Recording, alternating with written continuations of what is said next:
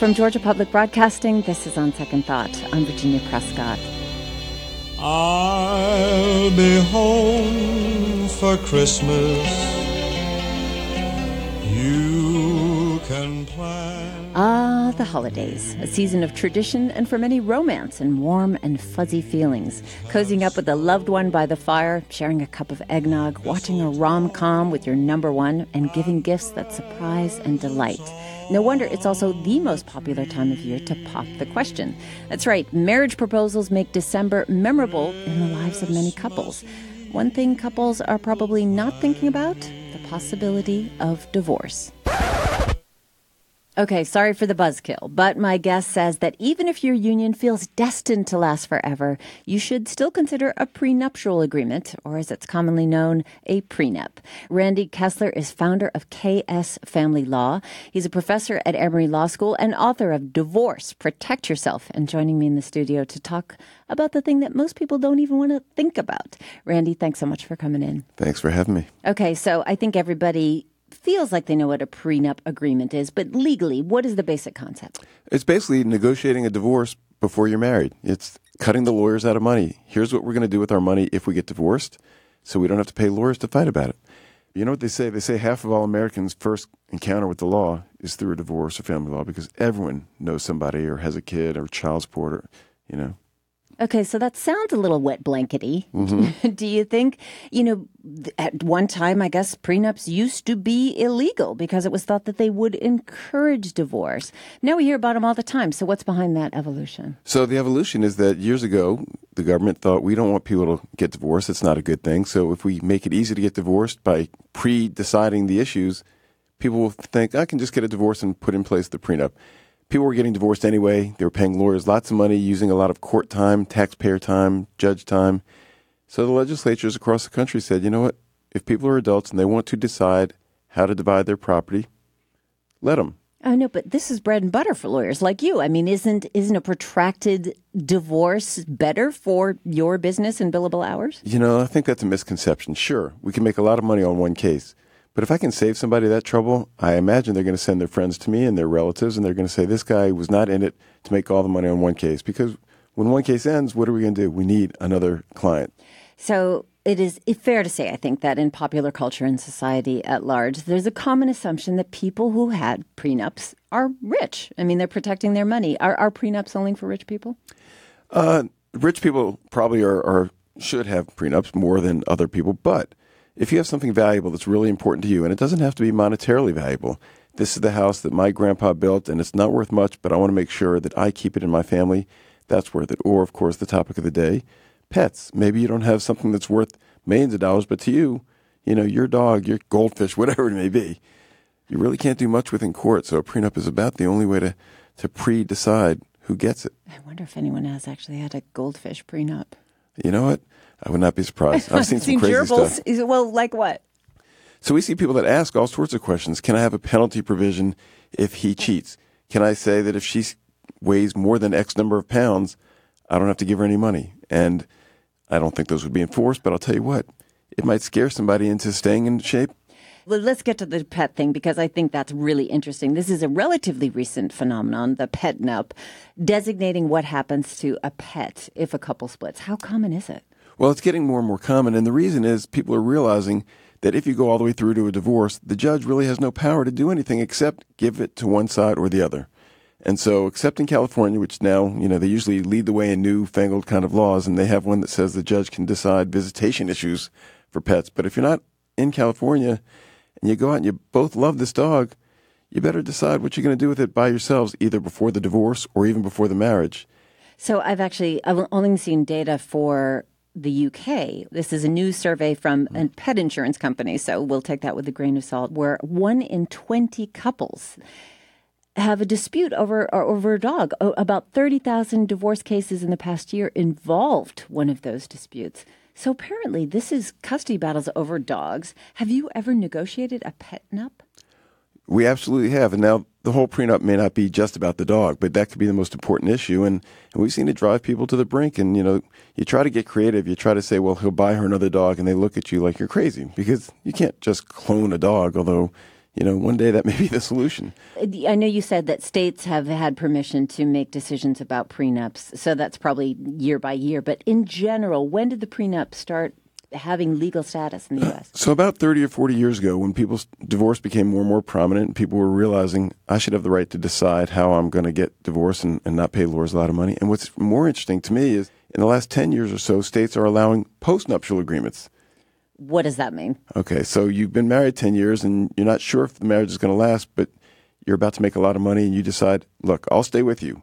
But if we get divorced, I don't want you to participate in this new income I'm going to have. Or my dad gave me this beach house but he wants to make sure that I lock it in so that it's for our family. And if we get divorced, he insists that I sign a postnuptial agreement.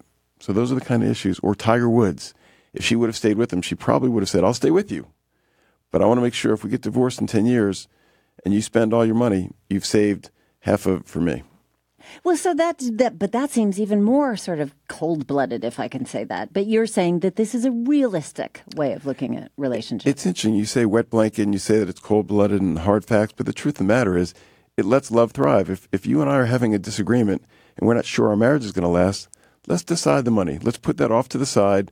Agree what's going to happen if we get divorced, and then I'm not worried that you're staying with me for the money, and you're not worried about your security. We can just go to therapy. We can figure out our lives and if it doesn't work, the money's already decided. It takes that off the table and gets it out of the way so we can focus on whether we want to be together.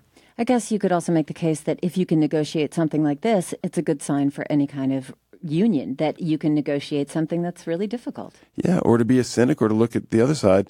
If you negotiate a prenup, it really brings out who somebody is. And if you see, holy cow, this person is never going to be generous with me and I just don't want to be with them. And we and we've had that happen where somebody has said, I'm never going to give her more than X.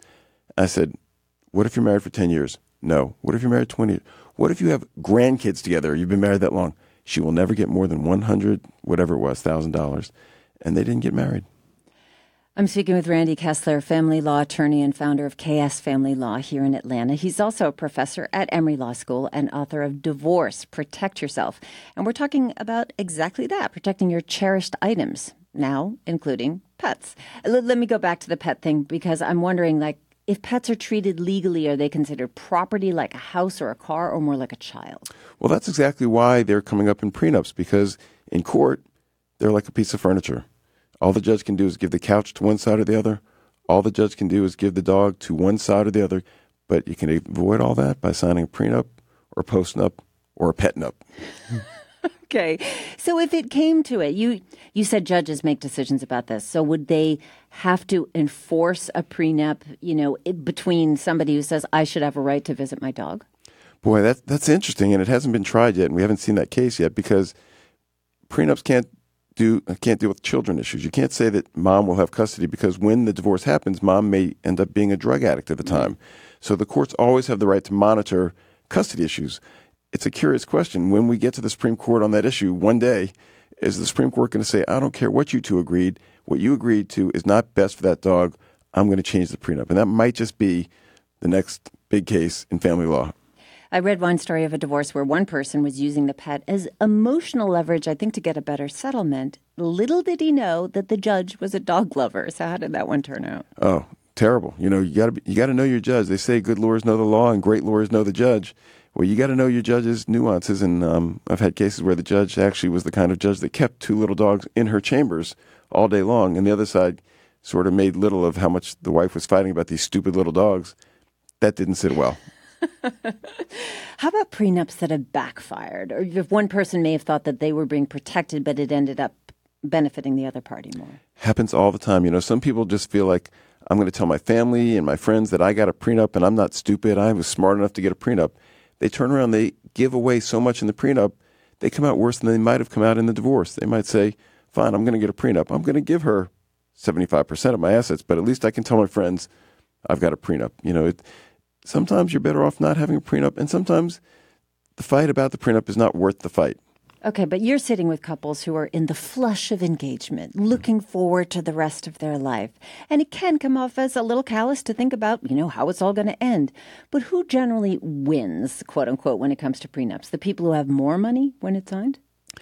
That's a very good question. And, to me, and, and I think that you have to really go through a lot of these to figure out who wins. And, and the really unique answer, and I think it's the right answer, is the person who is more willing to walk away. And it's really hard to say that, but I've seen people that want to get married. Everyone's in love and they want to get married, but there's always someone who seems to want it a little bit more. And when you get that sense of she's really willing to walk away, and I don't care if you're the richest athlete in the world, the most popular celebrity in the world, and I've represented a bunch of them that have said, you know what, I'm afraid I'm going to lose him or her. Let's drop the whole discussion. Huh. And so it's whoever really can stand up and say, I would rather not be married than sign that document that she wants me to sign that's the person who wins. Have you ever seen in the process of putting together a prenup that couples begin to fight over the dog or the house? Absolutely. You know, it sort of brings out what's important to people. And, you know, but like you said earlier, if you can get through that conversation, if you can figure that stuff out, there's not much you can uh, that can throw you for a loop. It's weird when you start thinking about family law stuff. It's always backwards from what the first impression is. You know.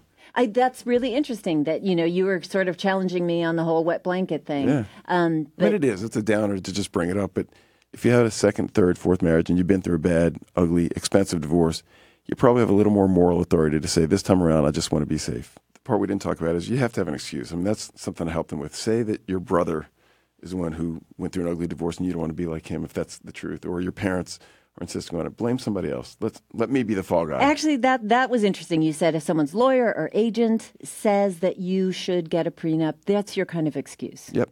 Yep. Or and I'm I'm the fall guy a lot. Look, one of the reasons people hate lawyers, you know, don't tell him that I want to fight for the dog, but I want to fight for the dog. I said blame the lawyer because I'm not going to know him afterwards.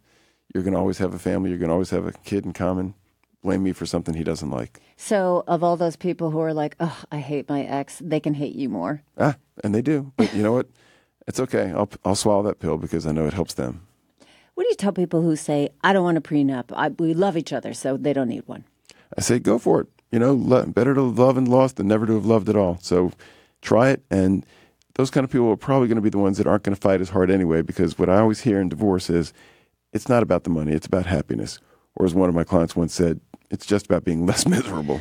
So when you want to get out, you want to get out, and um, you're seeing a future, and, and really the money is often secondary uh, to starting your life over. So prenups give you more faith in coupledom and the hope of unions lasting, or less? Well, I'll be candid. I'll reveal something. I don't have a prenup, okay, and I'm happily married. I was going to ask. I, I do not have one, and um, our marriage is good. But uh, I don't know. I think everybody's different. You know, some people just need to have that security. Um, and I think sometimes prenups are good when I represent, let's be stereotypical, the rich guy who's marrying the young woman who doesn't have any money and he wants her to feel good. He doesn't want the prenup to protect himself. He wants her to know that if you marry me and it doesn't work out, you are going to have at least X, Y, and Z to make her feel better. So there are all sorts of benefits sometimes that you don't think about until you start getting into the process. If she doesn't gain weight. uh, if he's one of those, then he's probably not the kind that wants to give her a lot anyway. Randy Kessler, thank you so much. Thanks for having me.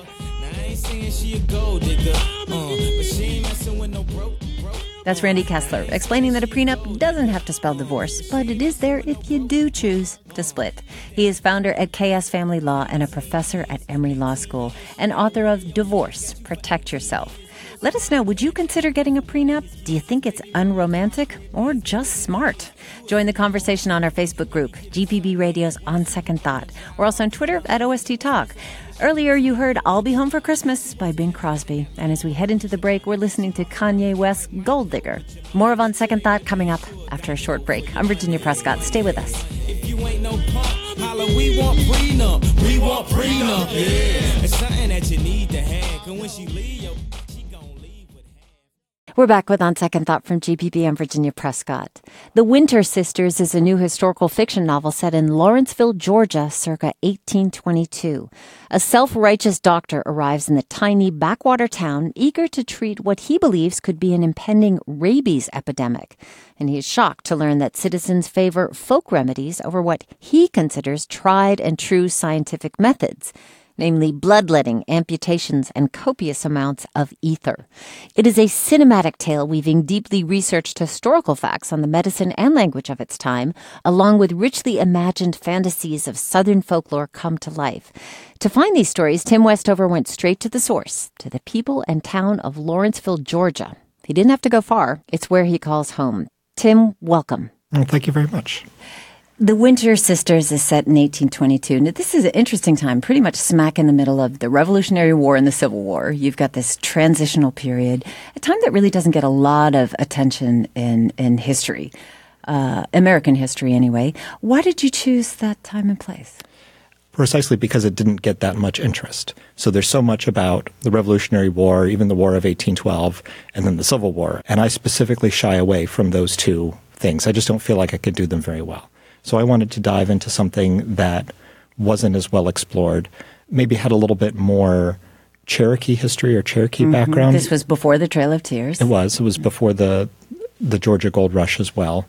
And actually a lot of Cherokee history happened in Lawrenceville, Georgia as well. There were a couple of trials that were part of the Trail of Tears that took place in the courthouse that I can see from my office window Wow. So, as an historical fiction writer, this is a rich place.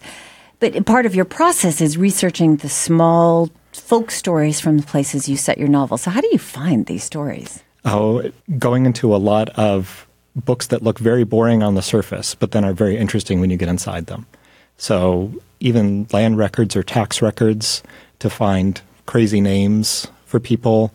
I love anything that starts with proceedings of the blank county historical society. Mm-hmm. because those are always going to be collections of my grandmother always did this and my mom always swore by this. I love those little tiny stories. So the winter sisters is your second book. Mm-hmm. both do lean heavily on the magical and the fantastical. How, how do you balance that the fantastic the fantasy with the facts? Because a lot of this is based on the historical fact. Right. Well a folktale to me is an interesting mix of fact and fantasy. So a folktale is something that is not true, but might have been believed as it were true, or that people took as a foundational myth or an idea for how they would behave in life or organize society. So it itself is always going to be a blend of fact and fantasy. And what I play with in the book is this doubt or debate between what's fact and what's fantasy. And your main character, the educated doctor, he's so certain that what he believes is what's correct. You, as the reader, 170 years later, know that that is not at all the correct answer. But that was absolutely the established 100% truth at the time. Right. And then on the other side, we have these sisters the herbal, downright mysterious medicine that was practiced by this trio of sisters. Again, a trio of sisters, which is significant. Mm-hmm. Uh, and the distinction between how effective they are, respectively, is not really clear. You know, based on your research, what can you tell us about this transition from traditional folk medicines to more, and I'm putting scientific uh, in quotes, based based medicine? Right. Well, we have one sister who's primarily concerned with herbal cures and herbal folklore. And there are a lot of herbs that have turned into modern medicines. Preparation H is just witch hazel, aspirin is willow bark, and quinine to treat malaria comes from the cinchona tree. So there's not as big a divide in those herbal medicines from modern medicines as some people might think. Now, our, our other sisters have more of a, a mystical approach to it. And I think that speaks to the modern growing focus or growing interest in how the mind or the body itself heals the body. Mm-hmm. There's the placebo effect, which absolutely is real. Absolutely real. Yeah. And so just believing that you're getting better will make you better.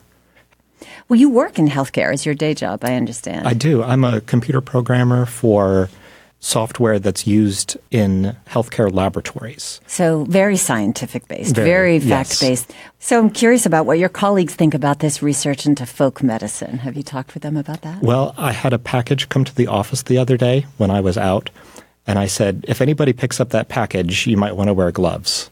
And they said, why? And I said, well, it's filled with 19th century medical chemicals, some of which may be poison. And it turned out to be like tincture of rhubarb and ammonia and things that weren't too bad. Well, the, you, you've brought up something else that is in here the whole patent medicine, the cure for everything. You know, just drink this oil. This was a huge part of both the economy and, and travel in the, in the 19th century, peddled by snake oil salesmen prevailing at the time. Right. And snake oil salesmen, because a lot of it might have actually had oil derived from snakes in it. That mm-hmm. was something that they they advertised as as a cure. It's, in some ways, it reminds me of what some people will say about certain vitamins and supplements and herbs and essential oils. It harkens back to that era for me where I think people are looking for some kind of alternative to the medical practice of the day. And in the 19th mm-hmm. century, it was heroic medicine. Medicine is hard. Medicine is painful. Medicine is difficult. And also, medicine didn't work.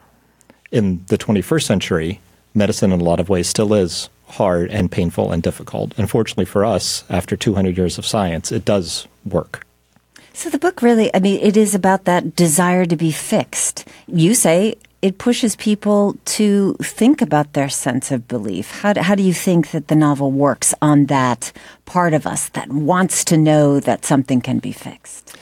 Well, our, our main character can't live with doubt. He's a scientist, he wants to understand, but then the things that he doesn't understand are what drives him crazy and drives him to some extreme actions towards the end of the book. Mm-hmm. And I think that we all have this desire to know, desire to understand, and we're very uncomfortable with something that appears to be reality, but we can't connect to our whatever our belief system may be, whether it's academic, whether it's scientific.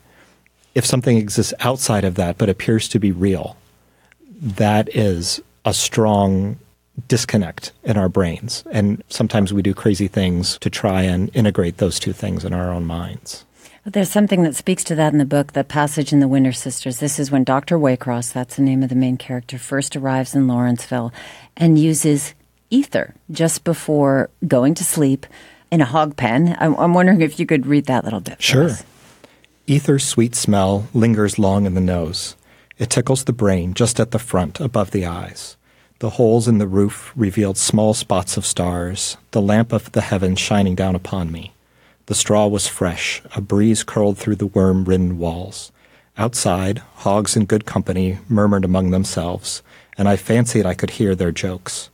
The voice of an owl echoed, and the hogs and I found this a first rate delight. I cuddled farther into the straw. Why, a man is just a hog with shoes on. I knocked off my boots. They fell down from the hayloft and rang out like fireworks upon the floor below. The stars exploded in reds and greens and yellows. Then, wonder of wonders, the window and the roof fell away, and the whole sky spread out like a pasture before my eyes. In the center was the moon, the great hog nosed moon. The hogs made worshipful oinks, and I joined in their chorus. So he's he's an addict. He's tripping. Yeah. he's going out there. Definitely. No. But was that a real problem, especially for practitioners at that time? Oh, addiction. Oh, yeah. Well, the, our current opioid crisis is not the first opioid crisis, going back to whether it's the Chinese opium trade and Chinese opium crisis, or addicts to ingredients that would have been in common medicines at the time. Hmm. Well, the proceeds of this novel are going to Children's Healthcare of Atlanta, which is a generous but unusual move. What what motivated that? I think it dovetails so nicely with the themes of the book, which on the first level are about about medicine in Georgia, but then specifically I'm working with the Child Life Department, which is trying to help patients and their families find some kind of peace or distraction normalization in the middle of these very trying times for kids and their families. Mm. So I've been working with them to update some of their video game systems. I know some people might think you know, video game systems, you know, who needs who needs a Nintendo when you're in the hospital? That's one of the times when you need a Nintendo to feel like for 10 minutes you can be a regular kid. Uh, there was another amount that went towards a program where they are providing video games and VR systems that adapt better to people with different medical conditions. So not everyone can hold the same kind of controller or watch the TV in the same way. Mm-hmm. So it's going to have VR goggles and specially designed controllers to be a more inclusive experience. So that's a kind of medicine in its own way. Absolutely. Experience. Yeah. And addressing not just the biological cause of the problem, but helping to heal the whole person, keep them feeling better in themselves, and then seeing how that can feed back into the body and address those biological and pathological symptoms as well. Tim Westover, thank you so much. Thank you. Tim Westover's book is called The Winter Sisters. You can find links to more on his book and on the Child Life Department, which the proceeds of this book go to fund at gpbnews.org. We will leave you with one of the songs featured in the novel. This is I Wish I Was a Mole in the Ground, recorded by Bascom Lamar Lunsford for Okeh Records right here in Atlanta. Well, Tempe wants the nine dollar show. Yes, Tempe wants a nine dollar show. When I come over the hill with a forty dollar bill, tis, baby, where you been so long?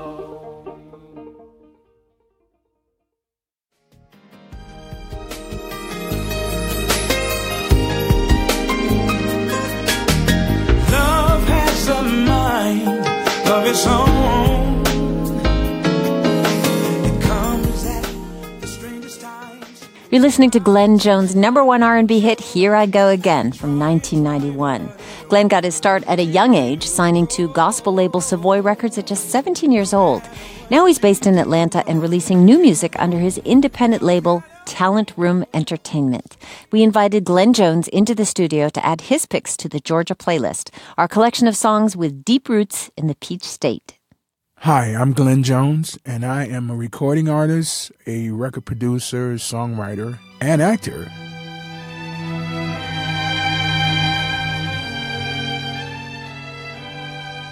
The first song I want to add to the Georgia playlist is Georgia on My Mind by Ray Charles. Georgia, Georgia,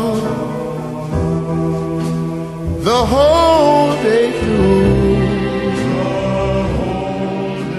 I picked that song because uh, I've always been a fan of Ray Charles, and to see, you know, his versatility, just the soulfulness that he brought to a country song. I said, Georgia, Georgia. The part that sticks out to me mostly is the choir that he's using. No peace I find. It's not often that you hear uh, someone using the choir to sing a country song like that. For him to do that, to me, was very clever, and uh, it just it, it gave the song something special. I said, Georgia. Uh, first week the song came out, it was number one, and uh, it, it lasted for 16 weeks. So that was very impressive to me because to be able to cross those lines, you know, to have that mass appeal was very amazing. It's moonlight through the pine. And it makes me think of my aunt, Aunt Margaret. She was from Greenville, Florida. And she used to tell me that she knew Ray Charles when he was a boy, that she used to babysit him. And it often made me think about my aunt.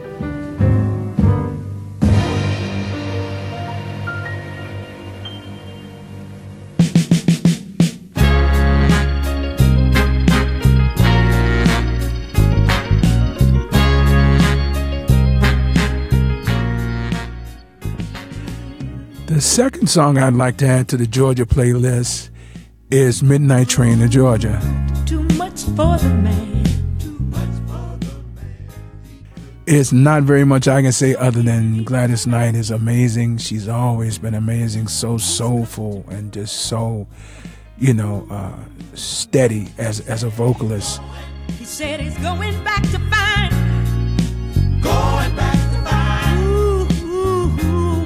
I enjoy seeing her perform that song with the Pips.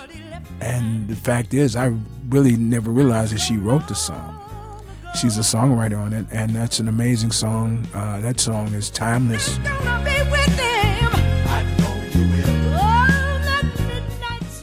My favorite part in that song is the pips when they do the woo woo, you know, the train sound, and it's uh, it's it's a very um, familiar story because I started out in the business when I was very young, and you know, taking off to go to the big city to try to be successful and make it, and you know, some of us make it and some of us don't. And the fact that she said in the song, the lyric said, "I'd rather live in his world to live without him in mine." You know, that's a heavy lyric to me. So, very special song.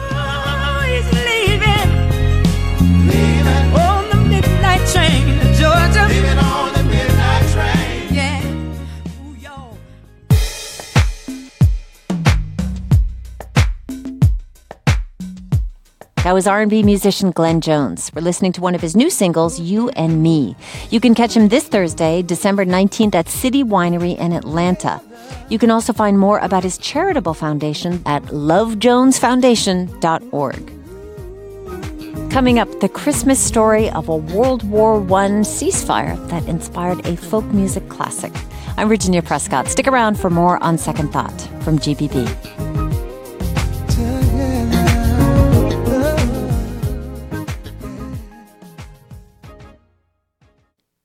We're back with On Second Thought from GPB. I'm Virginia Prescott. Here's a Christmas story that may be especially relevant for our times. It's about a truce. Christmas in the Trenches is a song about a short ceasefire on a French battlefield in Flanders during World War I. Atlanta based singer songwriter and multi instrumentalist John McCutcheon composed and released it in 1984. It has since joined the holiday music canon, and he joined us in the studio to play the song and tell us about its origins. John, welcome. Thanks. It's great to be here. This is such a powerful story. Can you give us sort of the the overarching arc of it before we hear much of your song? This was the first Christmas Eve of World War One, and everybody thought they would be home. Little did they know that they were going to be ensconced in trench warfare, making almost literally no progress for the next five years. Mm. Um, and there was a, sort of a confusion about what to do about Christmas Eve. Uh, many of the Germans uh, that the um, that the English were fighting had actually been working in England until the war broke out. And then they came back and they joined the Kaiser's army. And so all of a sudden, you were across no man's land from people who you might have had you, you might have known rub shoulders with.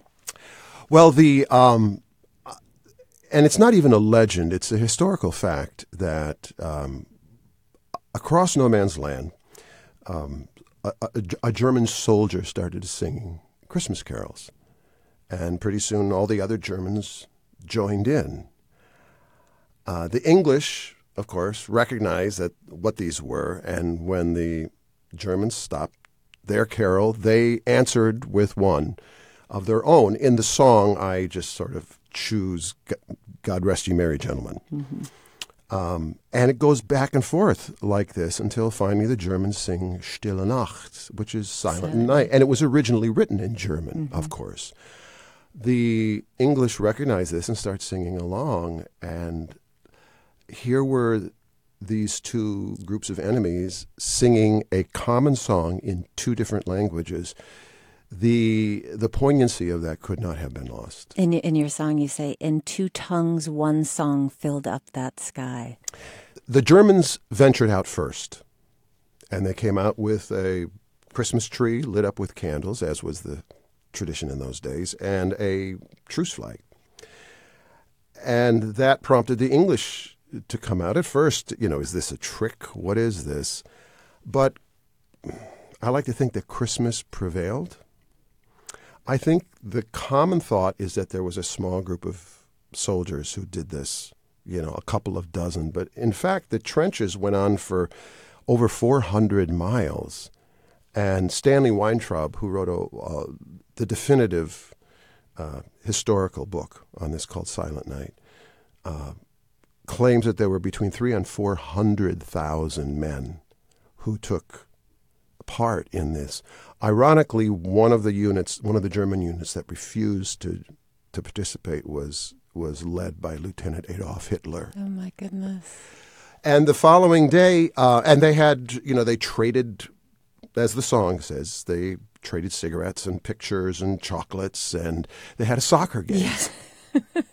There's actually a famous photo of that. Oh yes, yeah. Well, you know, when I first heard this song, the genesis of me writing this song was it was 1984.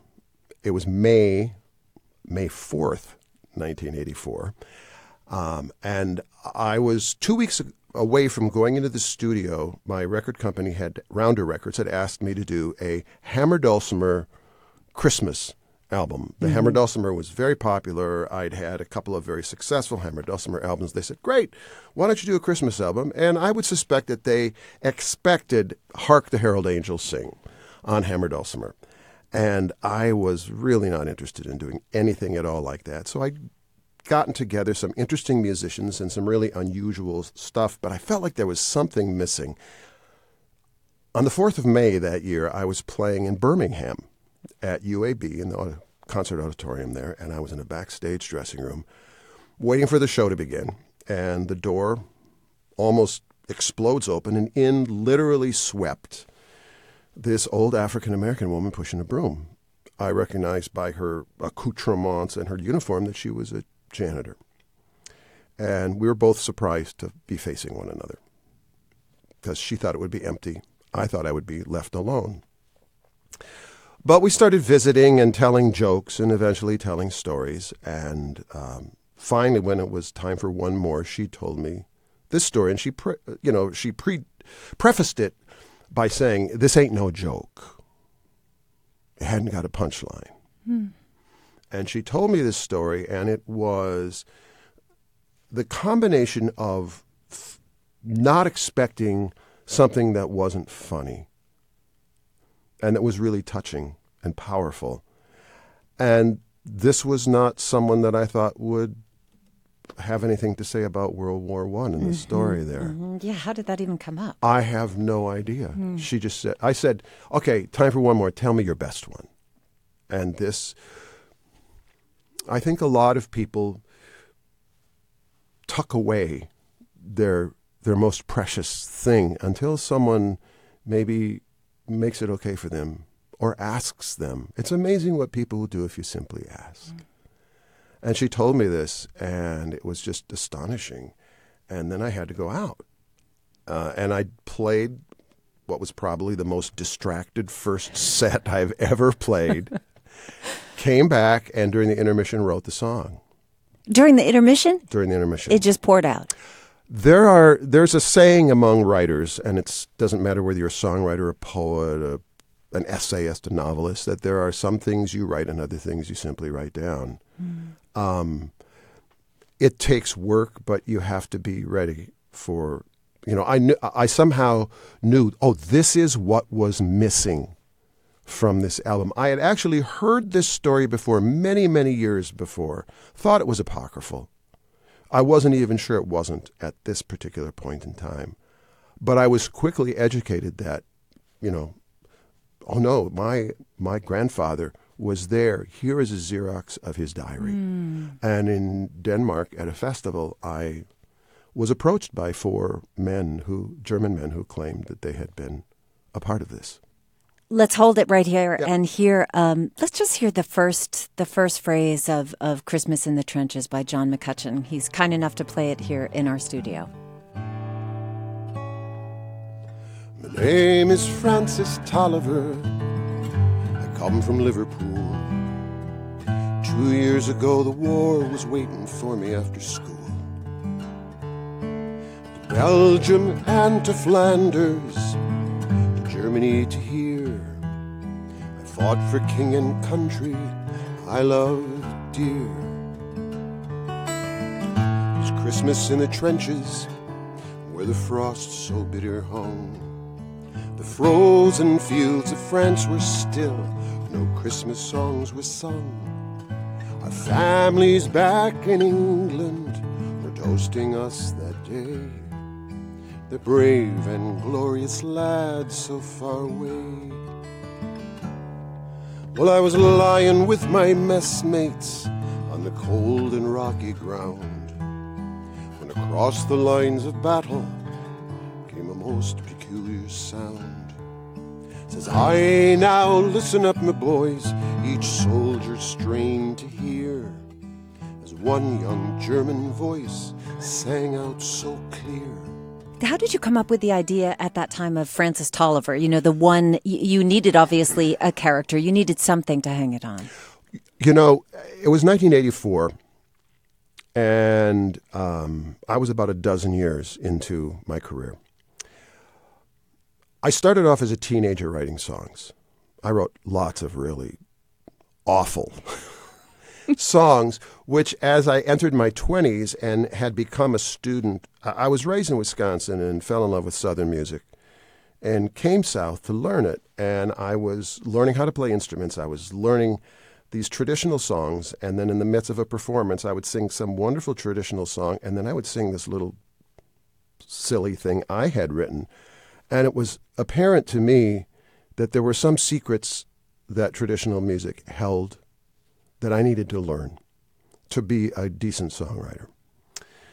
I started playing the guitar by uh, thanks to a um, a book I had gotten out of the the public library uh, entitled Woody Guthrie Folk Songs. Mm, there's the great place to start. And I had no idea who Woody Guthrie was when I was 14. I mean, why would I? Um, I thought it was a guitar instruction book. And as I went through, I learned quite by accident about telling stories. And this was the thing that traditional music taught me was how to how to clear away all the extraneous stuff, get it right down to what this is about. What Woody Guthrie taught me was have a have a voice, hmm. have a character, tell it from the first person. You know, uh, come take a trip with me to 1913 to Calumet, Michigan, to the copper country, or or 'twas the early spring and the strike was on. They run us miners out of doors, and you were right there, and so it just. I made up the name Francis Tolliver. I gave him a context. I come from Liverpool. Um, I painted him into World War One. From there, it was all the narrative of of what had happened, but I needed to have an invit an an invitation to the listener to come inside the story, and it contains great truths that I didn't that I didn't want to spell out. Well, that's it. I mean, it, it made me think of. Um, do you know that it's a Yeats poem? An Irish airman foresees his death. You know, he says something like, "I'm I, those who I fight, I do not hate; those who I guard, I do not love." And th- that came across to me. You know, that sort of idea of like. In the morning, after we had this night of revelry and the and the smoke clears and the daylight is out, someone's in my sights again. There's there, there's a way that And something, but something has changed. Right. Um, that you asked that question who is in my sights? Yes, and and it's the anonymity of war that that makes us demonize and try to kill someone that we don't know and that we have no individual beef with. We have been told this is your enemy. Right. Go kill them. That's your job. And the interesting thing about this song is the many lives it has taken on. Yeah, tell me about more about that. Well, you know, you've been playing this since 1984. I mean, I'm have. sure every time you get on stage, people want to hear this song. This is your song, your well, story. you know, I actually got a request in, in Hartford, Connecticut one time saying, please don't sing that song. I can't take it anymore. it's pretty heartbreaking. Um, the most heartfelt and constant feedback I get is from veterans and their families.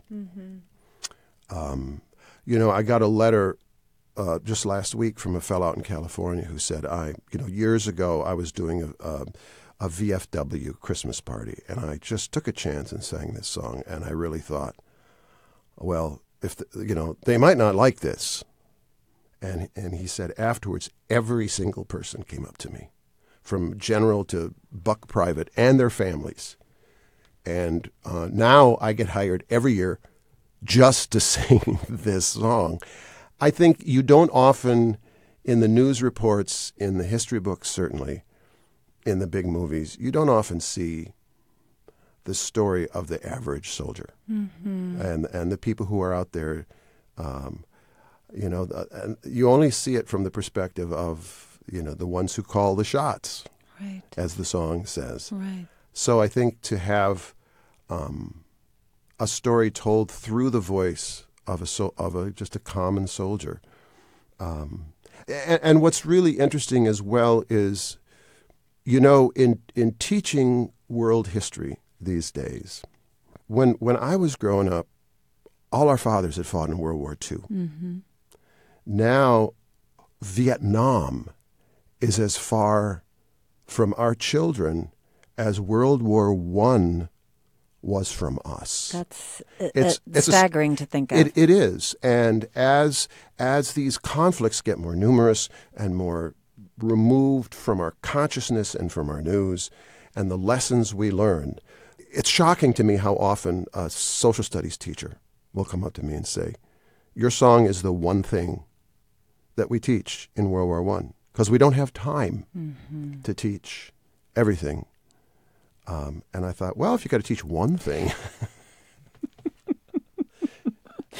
But it's not just for students or high school students or middle school students, but you've also written a children's book about the truce. So, what was the thinking behind that decision? Well, it was uh, it was a something I always thought I wanted to do. Um, Little Brown had put out a, a, a picture book based on my song "Happy Adoption Day," and they just used the lyrics. So I thought, well, somebody's just going to use the lyrics. I won't really have to work. Yeah. And uh, the woman who is now my wife, Carmen Agra Deedy, um, was an acquisitions editor for Peachtree Publishers right here in, in the Atlanta area. And she said, she saw me perform this and she said, this would be a fantastic children's book, but you have to write a story. I said, oh, man. She said, you have to do something that, that children will get inside of. The main thing is, I think this is a story that children ought to grow up knowing and it gave it gave me an opportunity in the author's note in the accompanying CD to expand upon the context of all this for those kids and those families for whom the book and and or the song raised questions because hopefully that's what happens when you encounter something a kid will say well what were they fighting about or what happened after that or any of the myriad of questions that, that might come up. You know, when I started singing this song, most Americans had never heard this story. And uh, so I kind of consider it mission accomplished if, if this is something that when someone is listening to this radio broadcast, they go, oh, yeah, I know that story. I just thought, okay, good. That's Atlanta based folk musician John McCutcheon. You'll find more information about his music and about his gig at Eddie's Attic on February the 1st at his website, folkmusic.com. On Second Thought is produced by Amelia Brock, LaRaven Taylor, Priya Mahadevan, and Jake Troyer. Jesse Neiswanger is our engineer. Our interns are Alexis Thomason and Jessica Lowell. Don Smith is our Dean of Grammar. Mary Lynn Ryan is executive producer. I'm Virginia Prescott. Thanks so much for listening to On Second Thought with rifle. We're the same.